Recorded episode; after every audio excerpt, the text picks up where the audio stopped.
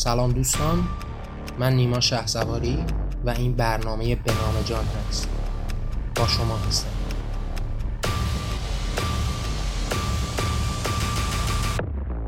این قسمت هشتم برنامه به نام جان هست و ما قرار توی این قسمت درباره وطن با هم صحبت بکنیم. ممنون که همراه هم هستید.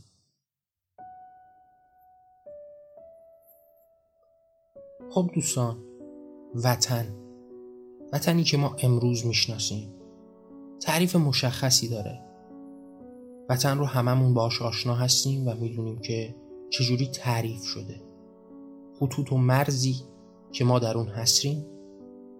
انسانهایی که باهاشون زندگی می‌کنیم در اون خط و اون هیته رو به اسم هموطن می‌شناسیم. و این زندگی و این زیست اجتماعی در کنار هم رو تعبیر و تعریف به وطن و هموطن می‌کنیم.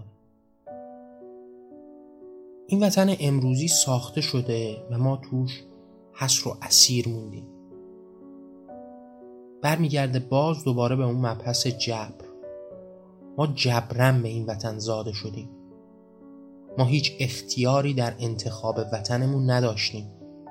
این هم از اون نکات جبری بود که حالا در باب جبر من یک قسمتی رو اختصاص دادم و دربارهش صحبت کردم. گفتیم که انسان به جبر زاده میشه.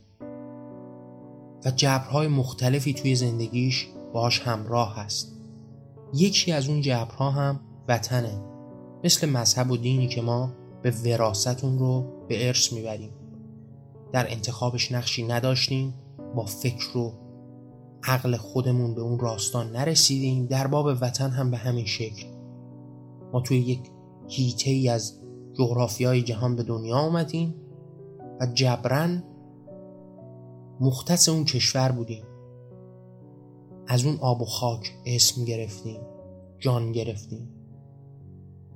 تمامی مظالم و ظلم هایی که توی اون کشور وجود داشته گریبان ما رو هم گرفته. اگر دریچه های باز بوده برای اینکه ما بتونیم پیشرفت بکنیم ما هم از نعماتش به نوعی استفاده کردیم. اگر شرایط دهشتناکی داشته اگر جنگ بوده اگر فقر و قحطی بوده گریبان ما رو هم گرفته. و ما جبران توی این خاک به دنیا آمدیم. حالا این خاک که می‌تونه ایران باشه چه هر جای دیگه جهان. تفاوتی نمی‌کرد. یعنی امروز اگر من و شما توی ایران به دنیا نیومده بودیم خب قاعدتا ما ایرانی نبودیم. به اون آب و خاک تعلق داشتیم. این موضوع مشخصی است و ما امروز یک تعریف مشخصی در باب وطن داریم. اول در باب موضوعات و دقدقه ها و مشکلاتی که پیرامون وطن هست یه مقداری با هم صحبت می‌کنیم. خب امروز شما نگاه بکنید. تعریفی که داره مدام در باب وطن به مردم داده میشه به نوعی در راستای اون خودخواهی است. به نوعی در راستای اون تقسیمات هست در برابر اون برابری قرار می‌گیره. انسان ها تعلیم داده میشند که اون آب و خاک خودشون رو برتر و والاتر از دیگران بدونند. در یک سودای رقابت برای رسیدن به یک جایگاه والا و رفیع از دیگران رد بشند.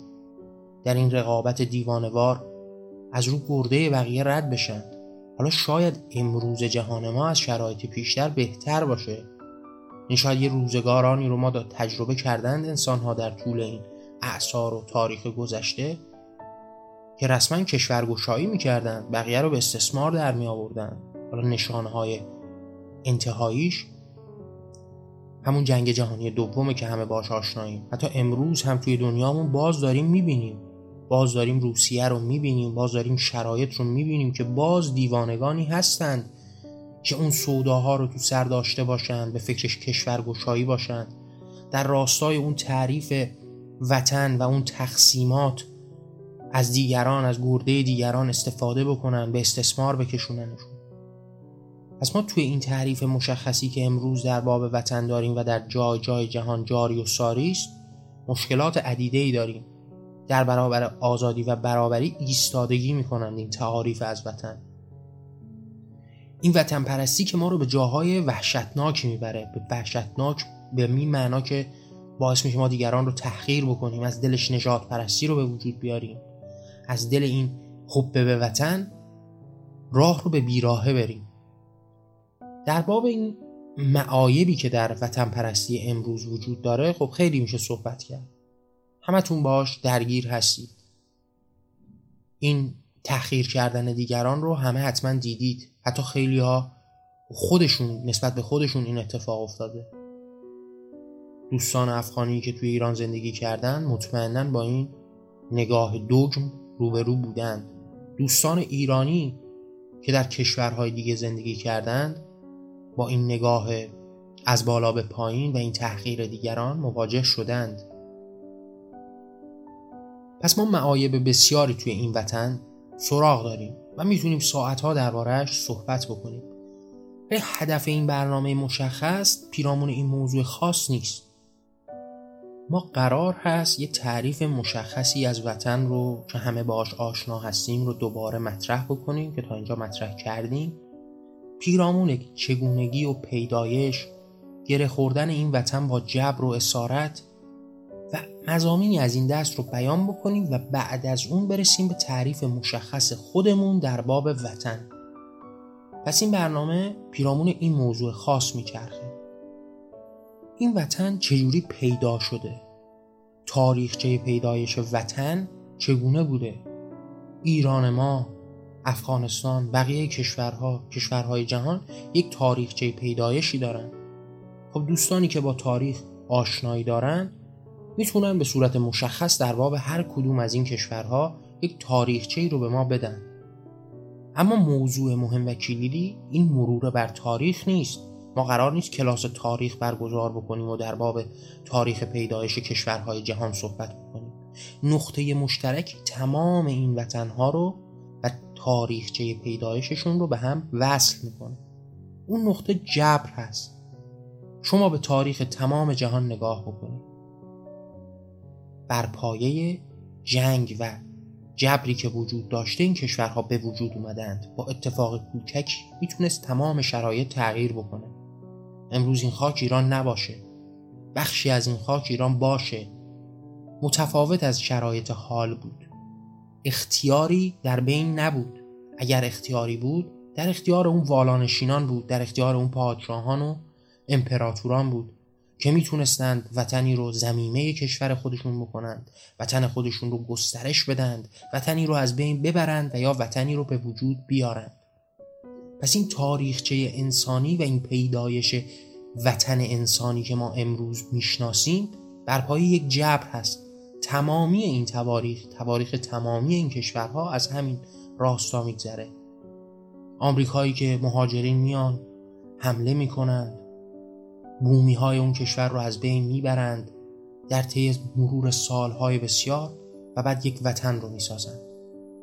کشورهای کوچک و درشتی که امروز مثلا ما با اسمهای اونها آشنا هستیم در طول تاریخ اسمهای بسیاری عوض کردند. بارهای بسیاری تغییر کردند هویتشون رو عوض کردند. زمینه کشوری خاص بودند زمینه وطنی خاص بودند. امروز یک کشور مستقل هستند. پس تاریخچه متفاوتی دارند. هر جایی می‌تونه دربارهش صحبتهایی بشه. اما همه در یک نقطه مشترکند همه در جبر برابرند. مثال اینکه ما امروز جبران هر کدوم در وطنی خاص به دنیا آمدیم هموطنانی خاص داریم تاریخ پیدایش خود این وطن هم ملزوم این جبر بوده. همه در همین شرایط به وجود اومدن. پادشاهی خونخوار حمله کرده و یک کشور رو گرفته. امروز کشوری که متشکل شده از بخش های مختلف بعضی از این بخش ها به واسطه اون خونریزی تبدیل به بخشی از این وطن شدن. بخشی به واسطه کشورگشایی بخشی به واسطه هبه خیلی از پادشاهان بخشی مثلا از ایران خود ما به دست قاجاریان هبه شده. به دلیل بیلیاقتی از بین رفته زمینه کشورهای دیگه شده تبدیل به کشور مستقلی شده. اینها زمانی جز ایران بودن. اون اتفاقات می‌تونست به نوع دیگری بیفته و امروز ما وطن دیگری داشته باشیم. پس ما رو در یک نقطه مشترک به این جبر میرسونه که ما جبران این وطنها رو می‌شناسیم. ما جبران در این وطنها به دنیا آمدیم و در اسارت اون اسیر موندیم. خب این نقطه طلاقی است. گره خوردن وطن با جبر. این اون نقطه ای بود که ما باید بهش می‌رسیدیم. اما ما کمی پیشتر در باب این جبر و اختیار صحبت کردیم. وقتی ما یه اصولی رو تصویر کردیم و گفتیم که باید در برابر جبر به اختیار رسید که اختیار قاعدتا زامن آزادی است و اصلا تعریف آزادی به مفهوم همون اختیار هست در باب وطن هم همین مستاق رو داره. آیا کسی که الان در ایران به دنیا آمده از شرایط حاضر ایران راضی است؟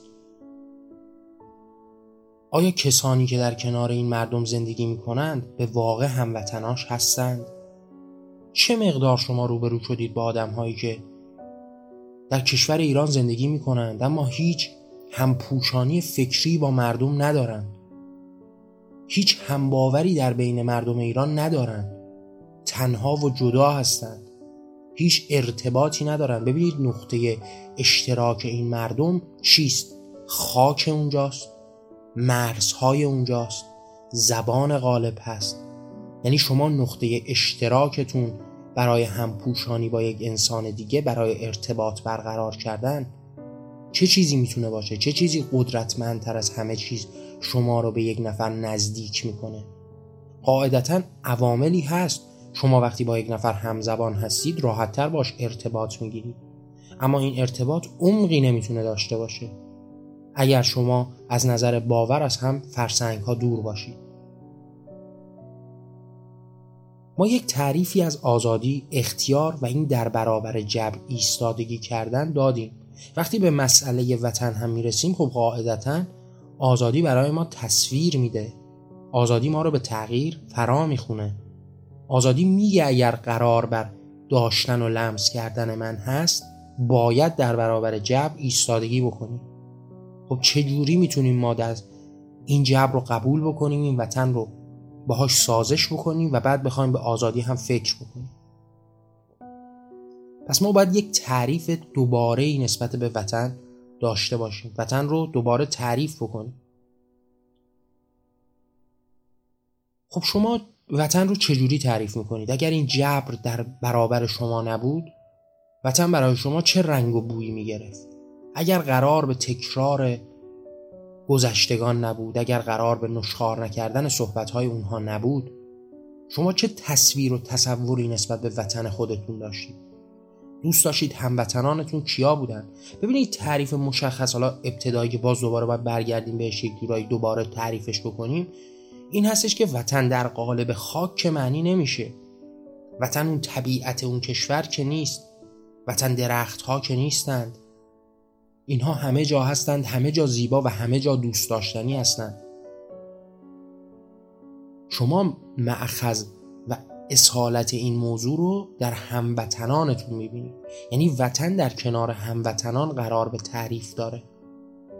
شما اونجایی رو می‌تونید وطن خودتون بدونید. که هموطنانی هم باور شما داره هم فکر شما داره هم یار شما داره در کنار شما داره. اونجا میشه وطن شما. هر کس می‌تونه تعریف مشخصی رو نسبت به این وطن داشته باشه. اما قاعدتا وطن گره خورده با هموطنان هست.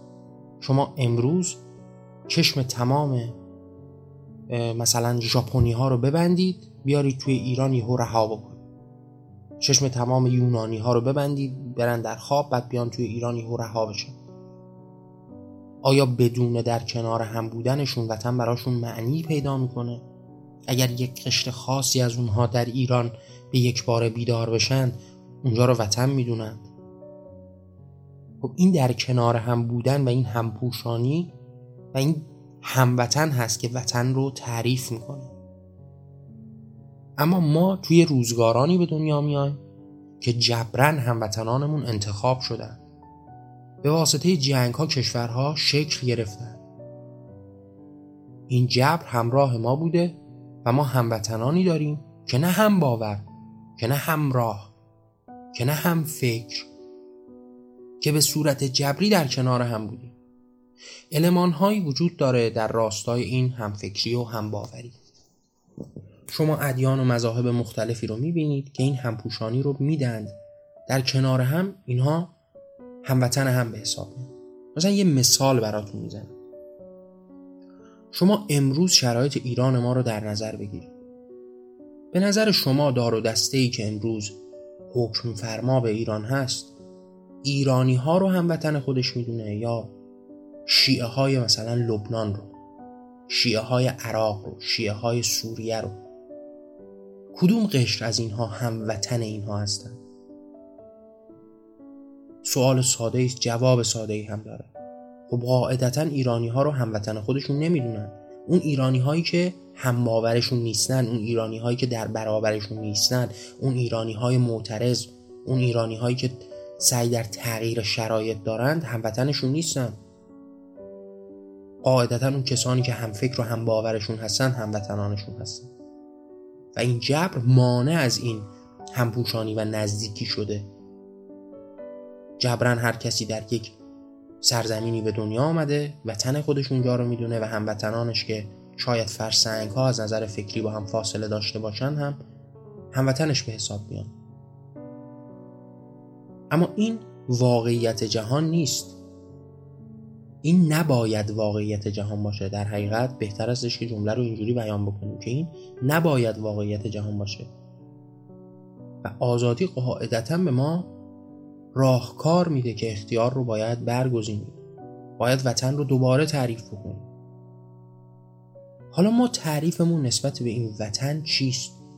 ما داریم درباره چه وطنی صحبت می‌کنیم؟ ما داریم تعریف و تعبیری میدیم در باب وطن. که وطن رو هموطنان شکل میدن. نه اون مرز و خط جغرافیایی نه اون محیطی که درش زندگی می‌کنی. وطن به واسطه هموطنان شکل می‌گیره. و بزرگترین عامل محرکه برای نزدیکی و ارتباط بین اون هموطنان باور هست اعتقادات هست. اون چیزی که شما به اسم حقیقت می‌شناسید باعث نزدیکی شما میشه.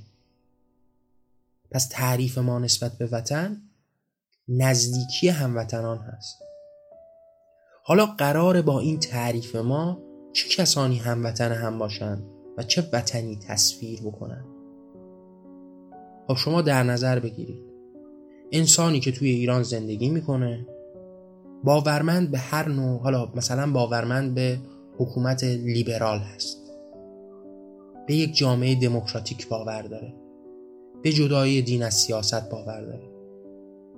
این آدم با چه کسی احساس هموطن بودن و قرابت می‌کنه؟ آیا با یک مسلمان دوگمی که همه چیز رو در شریعت می‌بینه و مثلا به یک نظام خلیفه ای اعتقاد داره به برگشتن به صدر اسلام اعتقاد داره که یک رهبر و مولایی اون بالا بشینه و امر بده امیر مؤمنان باشه همپوشانی داره؟ آیا با اون احساس نزدیکی و قرابت می‌کنه. با اون بیشتر احساس قرابت می‌کنه.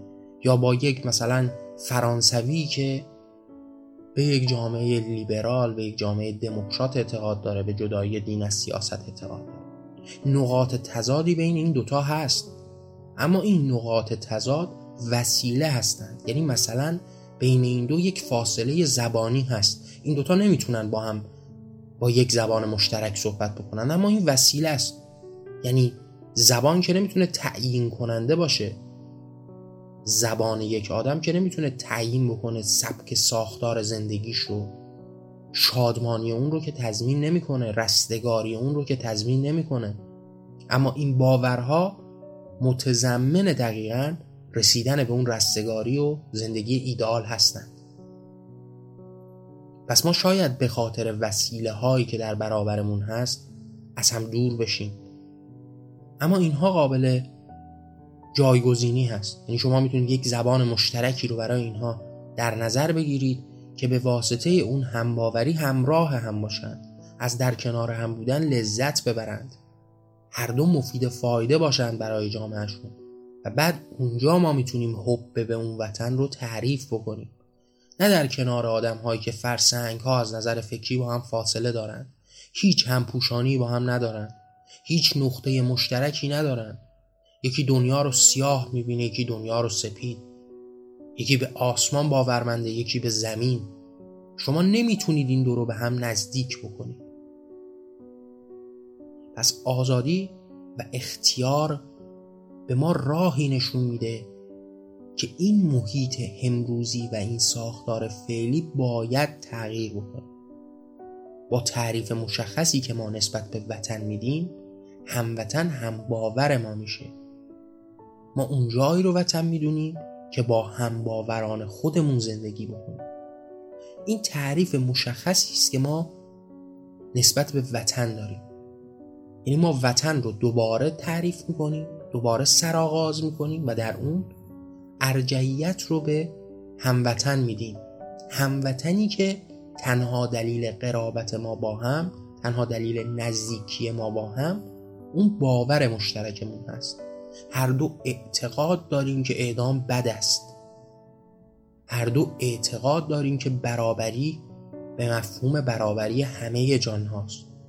همه اعتقاد داریم که آزار نرساندن مفهوم آزادی است قانون آزادی است.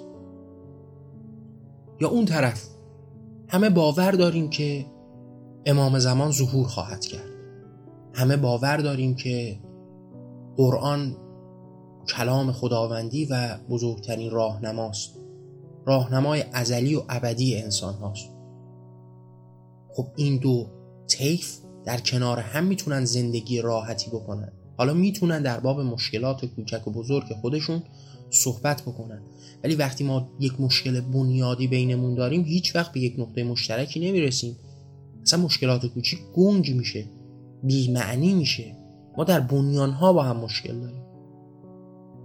اون فرهنگ قالبه اون تعریف قالبه ای که امروز در جهان وجود داره و صداش از همه روشنگر و روشنفکرانه تره در برابر این تعاریفی است که من دارم الان میدم خب شما رو داره به مدارا دعوت می‌کنه. یعنی اون حکومت دموکرات و دموکراسی داره شما رو دعوت می‌کنه به اینکه مدارا بکنید. مدارا زیباست. خیلی زیباست. اما موضوع سر امکان پذیر بودن و واقعیات دنیا هست.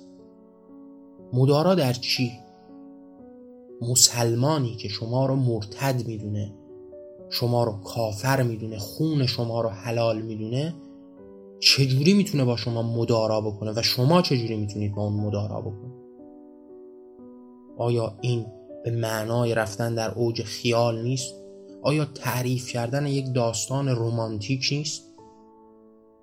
اون تعریفی که مرزها باید برداشته بشه انسانها باید همه در کنار هم باشند اینها یک جور دنیای سورئاله یک نوع دنیای در خیالات و توهماته هیچ ارتباطی با جهان فعلی ما نداره.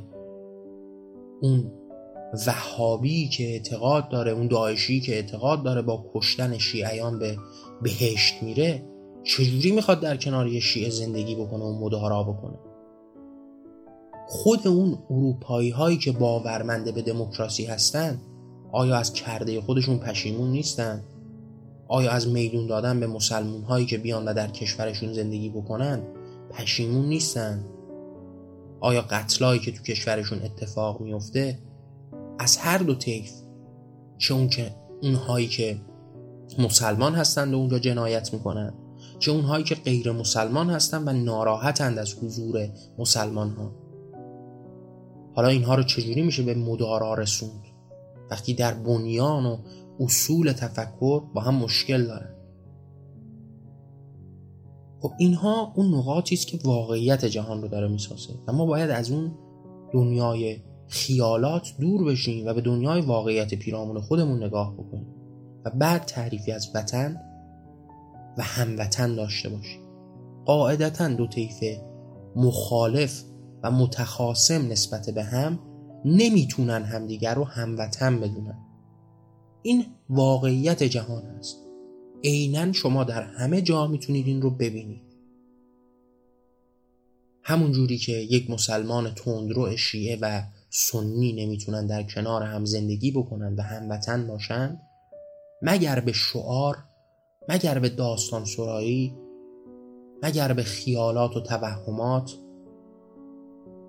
و دور از واقع است همون شکل هم یک دیندار و بیدین. یک کافر و خداپرست. یک کسی که اعتقاد به کمونیسم داره و کسی که اعتقاد به کپیتالیسم و سرمایهداری داره. اینها قابل جمع شدن نیستند اینها در بنیان فکری با هم مشکل دارن. این بنیان های فکری نمی‌تونن با هم جمع بشن. شما خیلی ساده می‌تونید با کسی که در بنیان ها هم فکر و هم سو هستید در موضوعات در موضوعات مثلا جزئی مشکل داشته باشید و این مشکل رو حل بکنید.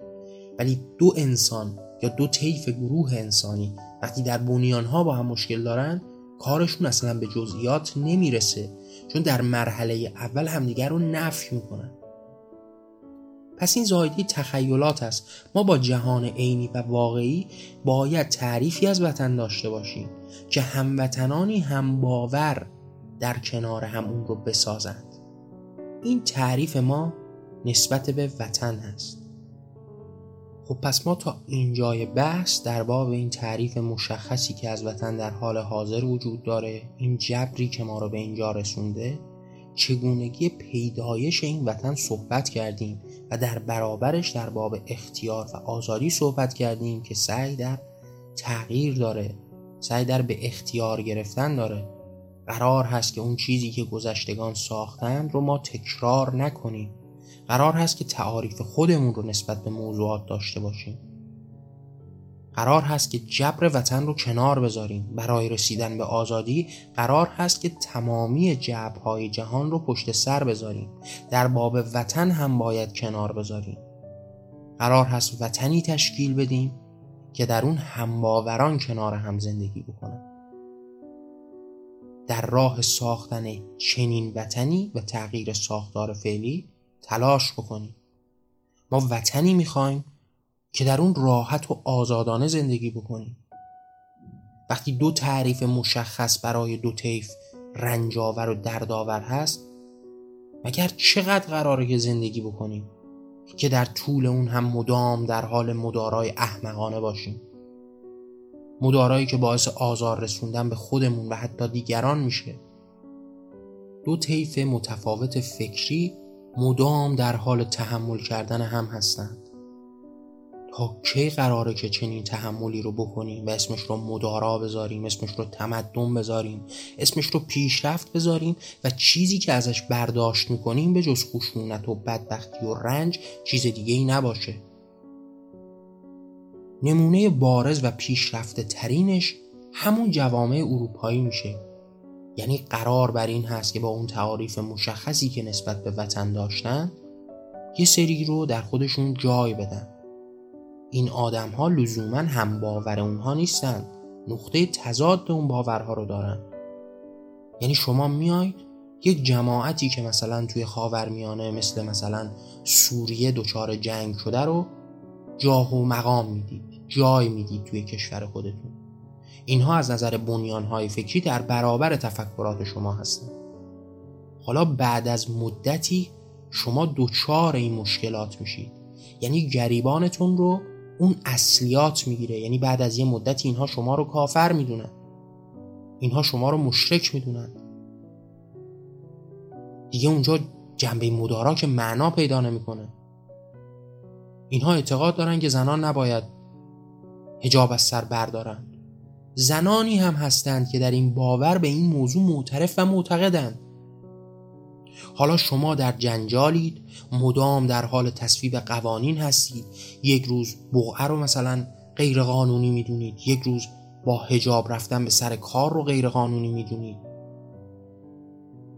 از اون طرف اونها هم رفتارهای خصومت آمیز خشمانه رفتارهای کین توزانه رفتارهای وحشیانه از خودشون بروز میدن. زنی رو توی خیابون با چاقو می‌زنند کشتار می‌کنند.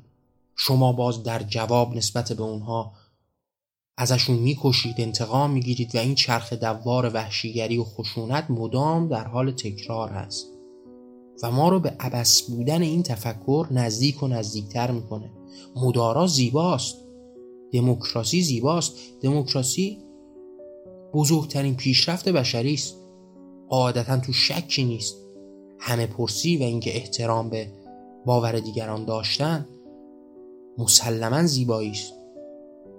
تو شکی نیست. اما موضوع مهم و مشخص این هست که دموکراسی راهگشا در فروع موضوعات است. در اصول هیچ راهی نیست هیچ راه حلی نیست. مدارا زیباست. مدارا از احساسات زیبای بشری است. ترویج مدارا زیباست فوق است. اما راهگشا در جزئیات زندگی است. در فروع زندگی است. در اصول نمی‌تونه راهگشا باشه. شما کسی که بین خدا و اعتقاد در برابر خدا قرار گرفته کسی که بی خداست و کسی که مسلمان مثلا شیعه است نمی‌تونید رواداری رو ترویج کنید. نمی‌تونید دموکراسی رو حاکم بکنید. شما می‌تونید در جزئیات به رواداری بها بدید دموکراسی رو معیار قرار بدید. انسانهای هم باوری که در کنار هم همه معتقد مثلا به اسلام شیعی با اون تفکرات مثلا مرسوم ایرانی هستند حالا با دموکراسی که خودشون باور دارن و خودشون تعریف می‌کنن یک کارهایی رو پیش می‌برن. این قابل قبوله. اما دو طیفی که 180 درجه با هم تفاوت دارن در برابر هم هستند دموکراسی قرار چیکار بکنه؟ قرار همه پرسی اتفاق بیفته تا مثلا اعدام رو بردارید درسته؟ مثلا قرار در نهایت همه پرسی شکل بگیره که یک قشری که 51 درصد جامعه رو هم تشکیل میدن غالب بشن و 49 درصد مغلوب این مبارزه باشن. شما به واسطه آرای اون 51 درصد یک رأی رو حکم فرما بکنید که 49 درصد از اون بیزارند از اون متنفرند. اون رو در برابر حقیقت خودشون میانگارند. اعتقاد دارند که اون عینا در برابر آزادی است که اونها بهش اندیشه دارند. و این نیست. این بعد از مدتی دوباره انفجار به وجود میاره روزی شما هجاب رو از سر می‌کشید پایین دو فردای دیگه خود انسان ها دست و پا شاید بزنن که اون هجاب رو به سر بکنن مسیر و دالانی که اینها طی کردند مسیر اشتباهی بوده. مسیر نابهنجاری بوده و ما دائما در بین این قالب و مغلوب دست به گریبانیم. در صورت که در موضوعات فرو شما به راحتی می‌تونید از این علمان ها استفاده بکنید از دموکراسی استفاده بکنید رواداری رو ترویج بدید تا انسان ها در کنار هم آسوده زندگی بکنند. تا در بنیان با هم مشکلی ندارند. هر دو اعتقاد دارند که جنایتکار رو نباید در قبالش جنایت کرد. جنایتکار رو نباید اعدام کرد. هر دو طیف باورمند به این هستند که جواب زشتی رو نباید به زشتی داد. حالا در فرو با هم مشکل دارن. یکی اعتقاد داره که این آدم باید تبعید بشه از کشور ما. یکی اعتقاد داره که این آدم باید حبس ابد بکشه. یکی اعتقاد داره که باید سی سال زندانی رو تحمل بکنه. و الی آخر هر کس نظرهایی داره. حالا ما توی این راه می‌تونیم از دموکراسی استفاده بکنیم. می‌تونیم این رو به آرای عموم بذاریم. می‌تونیم رواداری رو پیش ببریم که اونهایی که رأی خودشون رو غالب ندیدن رواداری بکنن و این رو قبول بکنن از دیگران. اما وقتی اصل و بنیان در این هست که اعدام وجود داشته باشد یا نداشته باشد که شما نمی‌تونید از دموکراسی استفاده بکنید. نمی‌تونید به رواداری بقیه رو فرا بخونید. رواداری در چه راستایی بکنن؟ در این راستا که مثلا اگر غالبان اون اشخاصی بودند که اعدام رو حق دونستند ما خب اعدام بشیم اشکال نداره بگیم موضوعی نداره. خب ما می‌تونیم حالا اعدام بشیم یه مدت. خب این اصلا اقلانی نیست منطقی نیست. هیچ استدلالی پشتش نیست که قابل وصول باشه. پس ما در فرو می‌تونیم مشکلات رو مرتفع بکنیم. تعریف ما از وطن اون همباورانی است که در کنار هم قرار بگیرن و اونجا رو ما وطن می‌دونیم. تو این بحث خاص ما قرار بر این نبود که تعریفی در باب حب به وطن و مزامینی از این دست داشته باشیم. ما قرار بود که وطن رو یه تعریف امروزی رو بهش بدیم و اون تعریفی که باور به جان و اعتقاداتی که من در حال صحبت کردن دربارش هستم به شما بده. و این این تعریف رو در برابر شما گذاشت که ما هموطنان رو هم باوران و وطن رو در اختیار خودمون تصویر می‌کنیم. و باید در راه ساختن این وطن و تغییر این ساختارهای فعلی این نظام حاکم این نظام سلطه تلاش بکنیم. خب زمان برنامه هم زیاد شد. من دوست داشتم زودتر برنامه رو ببندم و دوست دارم که مباحث کوتاه باشه راحت باشه با زبون محاوره‌ای باشه ساده بیان بشه و بداهه باشه. این برنامه به نام جان هست. ما قرار در باب موضوعات مهم به زبون ساده صحبت بکنیم. اگر احساس می‌کنید که این صحبت ها تازه است اگر احساس می‌کنید که دریچه تازه ای رو باز می‌کنه اگر احساس می‌کنید که دوست دارید با دیگران به اشتراک بذارید و دوست دارید این صدا شنیده بشه می‌تونید به من در این راه کمک بکنید. با رسوندن این صدا به دیگران در راستای شنیده شدن این اهداف و باورها و این راه تغییر کنار من باشید. این برنامه به نام جان بود و من نیما شه سواری با شما بودم. ممنون که کنارم بودی در پناه آزادی.